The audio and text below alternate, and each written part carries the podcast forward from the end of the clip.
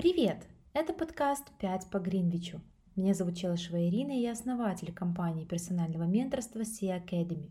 В этом подкасте мы обсуждаем учебу и жизнь за границей, начиная от получения полных стипендий и заканчивая трудностями быта зарубежных студентов.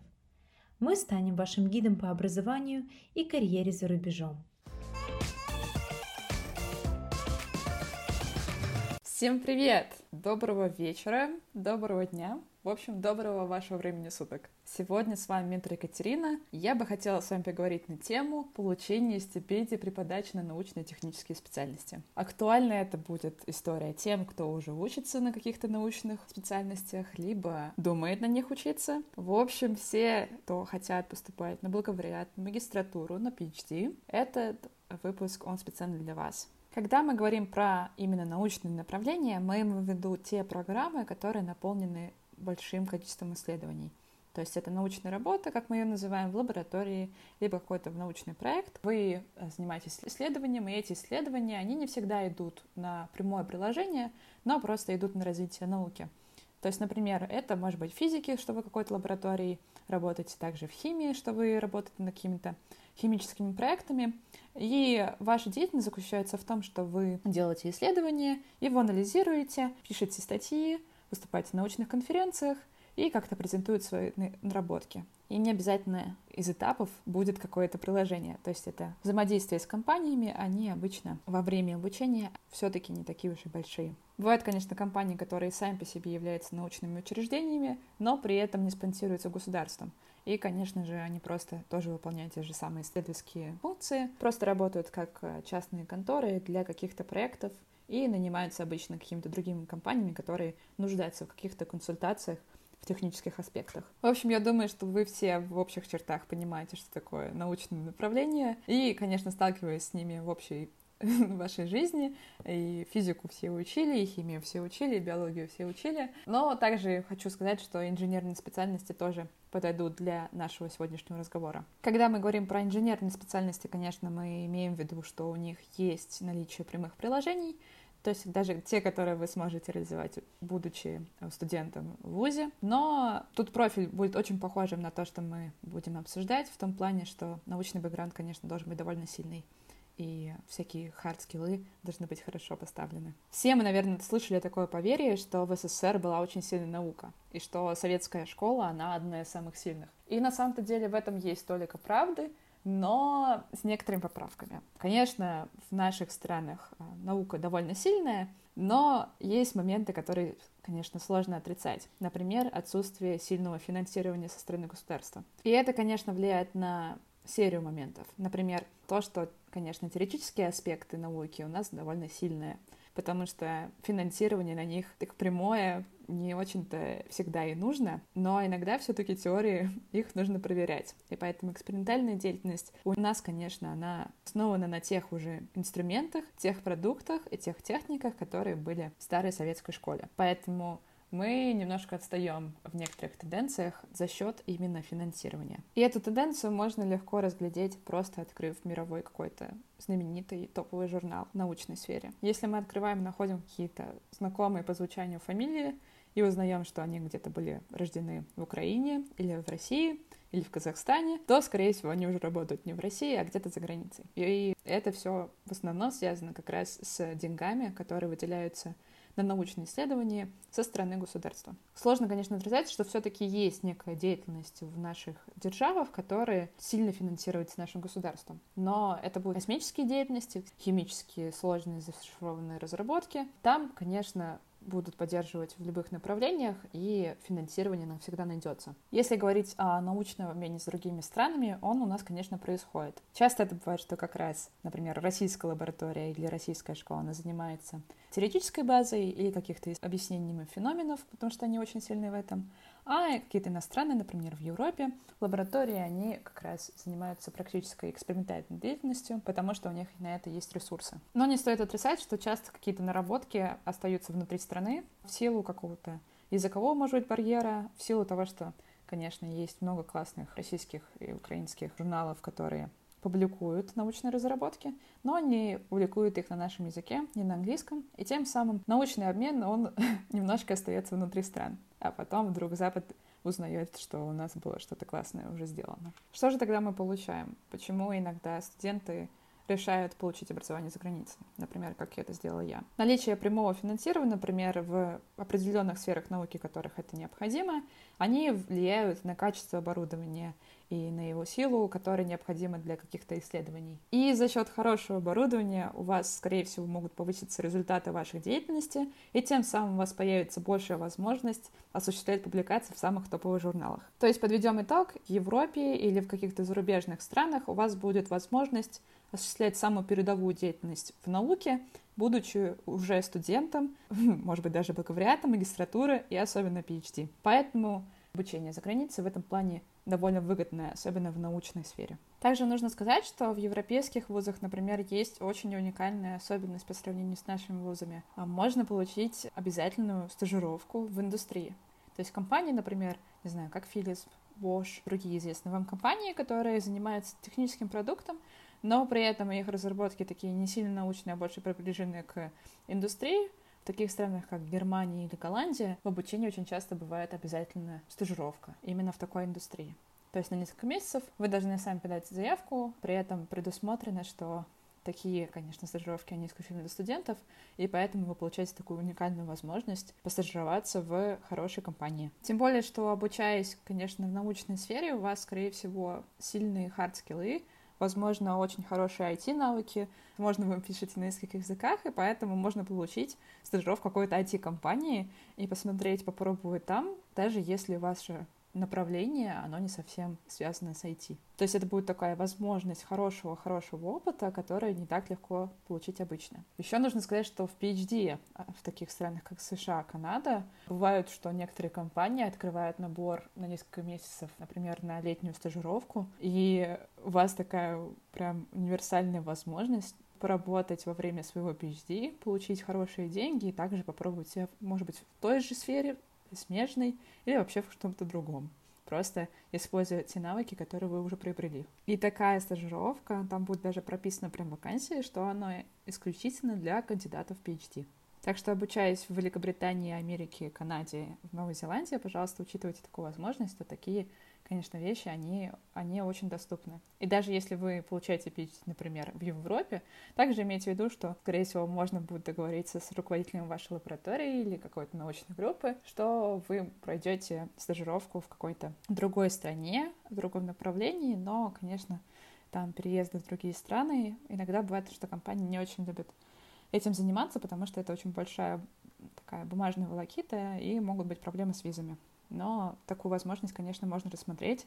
И, возможно, просто сделать стажировку какой-то лаборатории, опять же, в научной сфере, просто такой сделать научный обмен. Но это, как говорится, уже case-to-case basis, это уже зависит от того, в какую лабораторию вы попадаете, какие у вас цели на ближайший период, сильно ли вы сжаты в сроках, финансирование, в общем, такие все бывают разные истории, но такую возможность можно учитывать. Хотелось бы немножко подробнее рассказать про PhD, вообще с чем его едят. Как вы, наверное, знаете, есть э, разные степени образования. Сначала идет обычно бакалавриат, магистратура, а потом в нас в России это как бы аспирантура, и вы получаете кандидат наук, потом идете, делаете докторскую и получаете доктора, а если в академической сфере получаете образование сильно академическое, да. При этом в, в Европе система разнится, и аспирантура называется PhD. И после этого у вас нет докторантуры, вы получаете сразу звание доктора, доктора философии. Это как расшифровывается PhD. PhD — это, конечно, степень образования, но многие забывают, что PhD на самом-то деле люди работают и почти всегда получают зарплаты. Как это работает?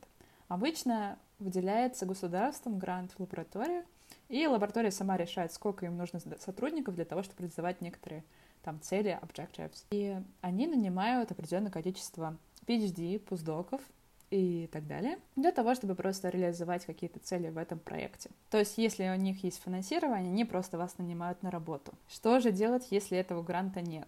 Тогда нужно искать финансирование. Финансирование может получать разными способами. Есть всякие европейские такие организации, палаты, которые дают финансы для реализации каких-то проектов.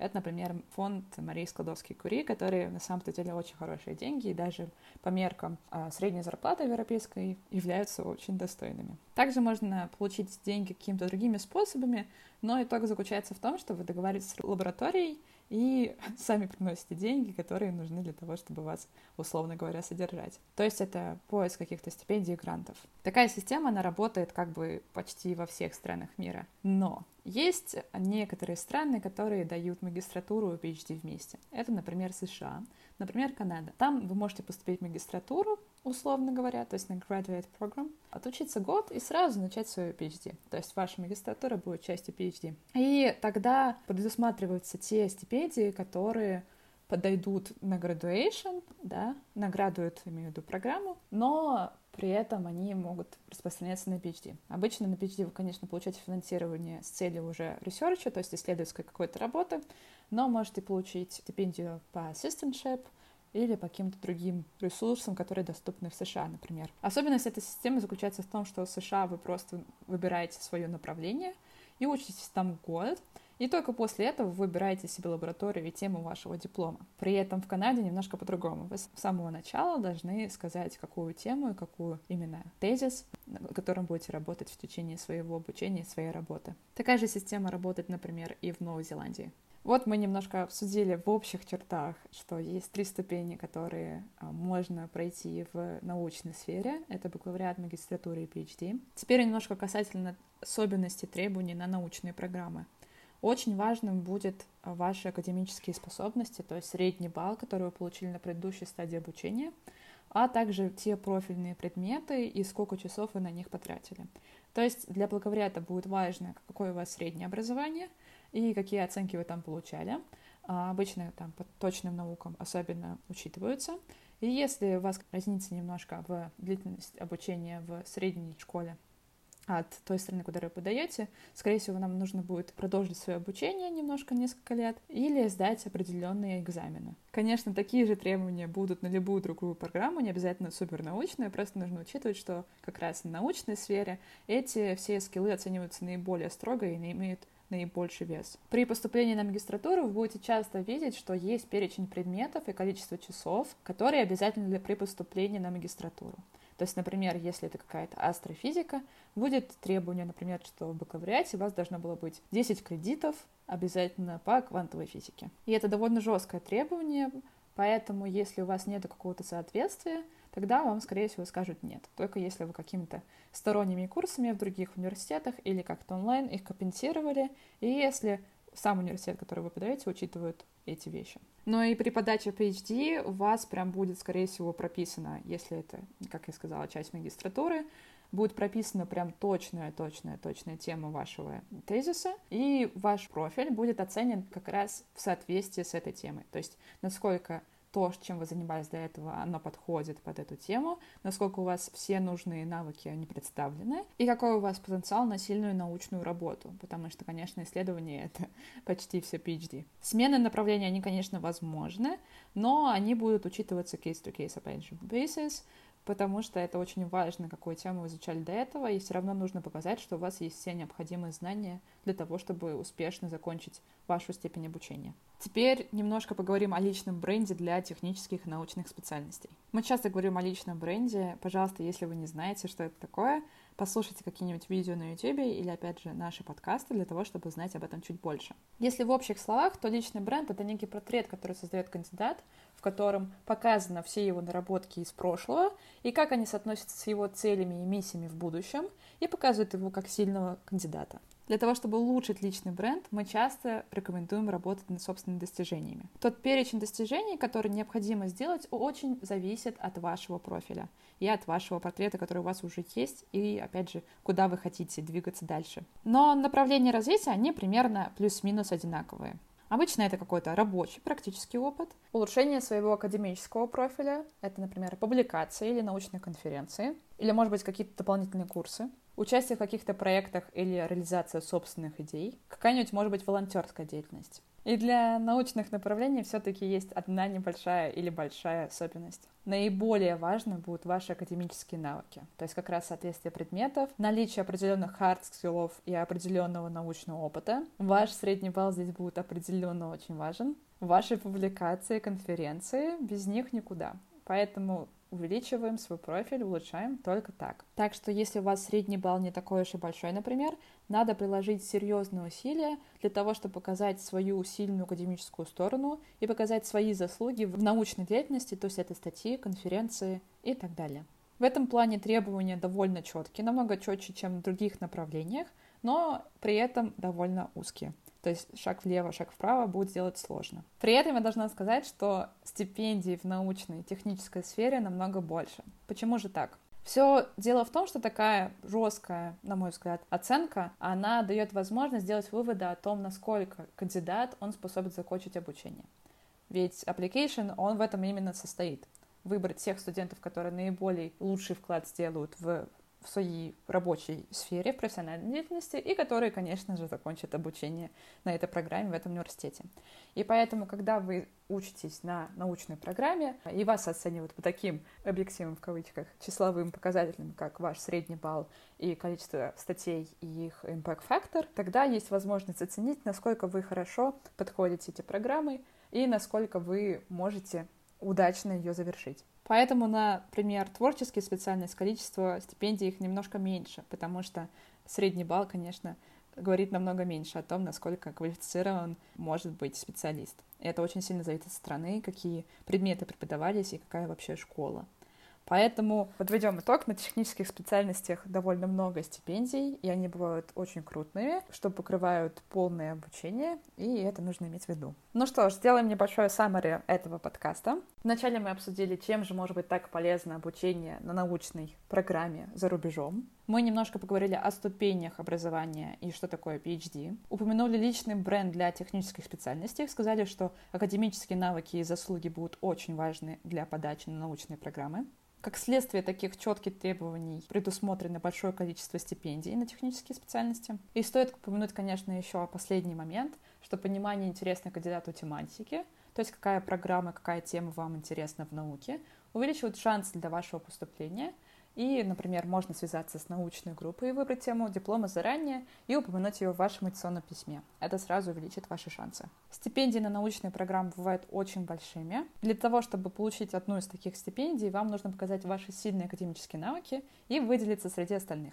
То есть чем больше у вас будет публикаций, конференций, а, чем выше у вас будет средний балл, чем больше вы занимались исследованием, приложением вашей науки, вашей сферы науки на реальную жизнь, тем лучше. Поэтому требования на программу очень часто будут совпадать с требованиями для кандидата для получения стипендии. Что ж, спасибо большое за ваше внимание. Надеюсь, данная вам информация еще один раз вас мотивирует поступать за границу, особенно научные направления. Так что я желаю вам удачи и до скорых встреч.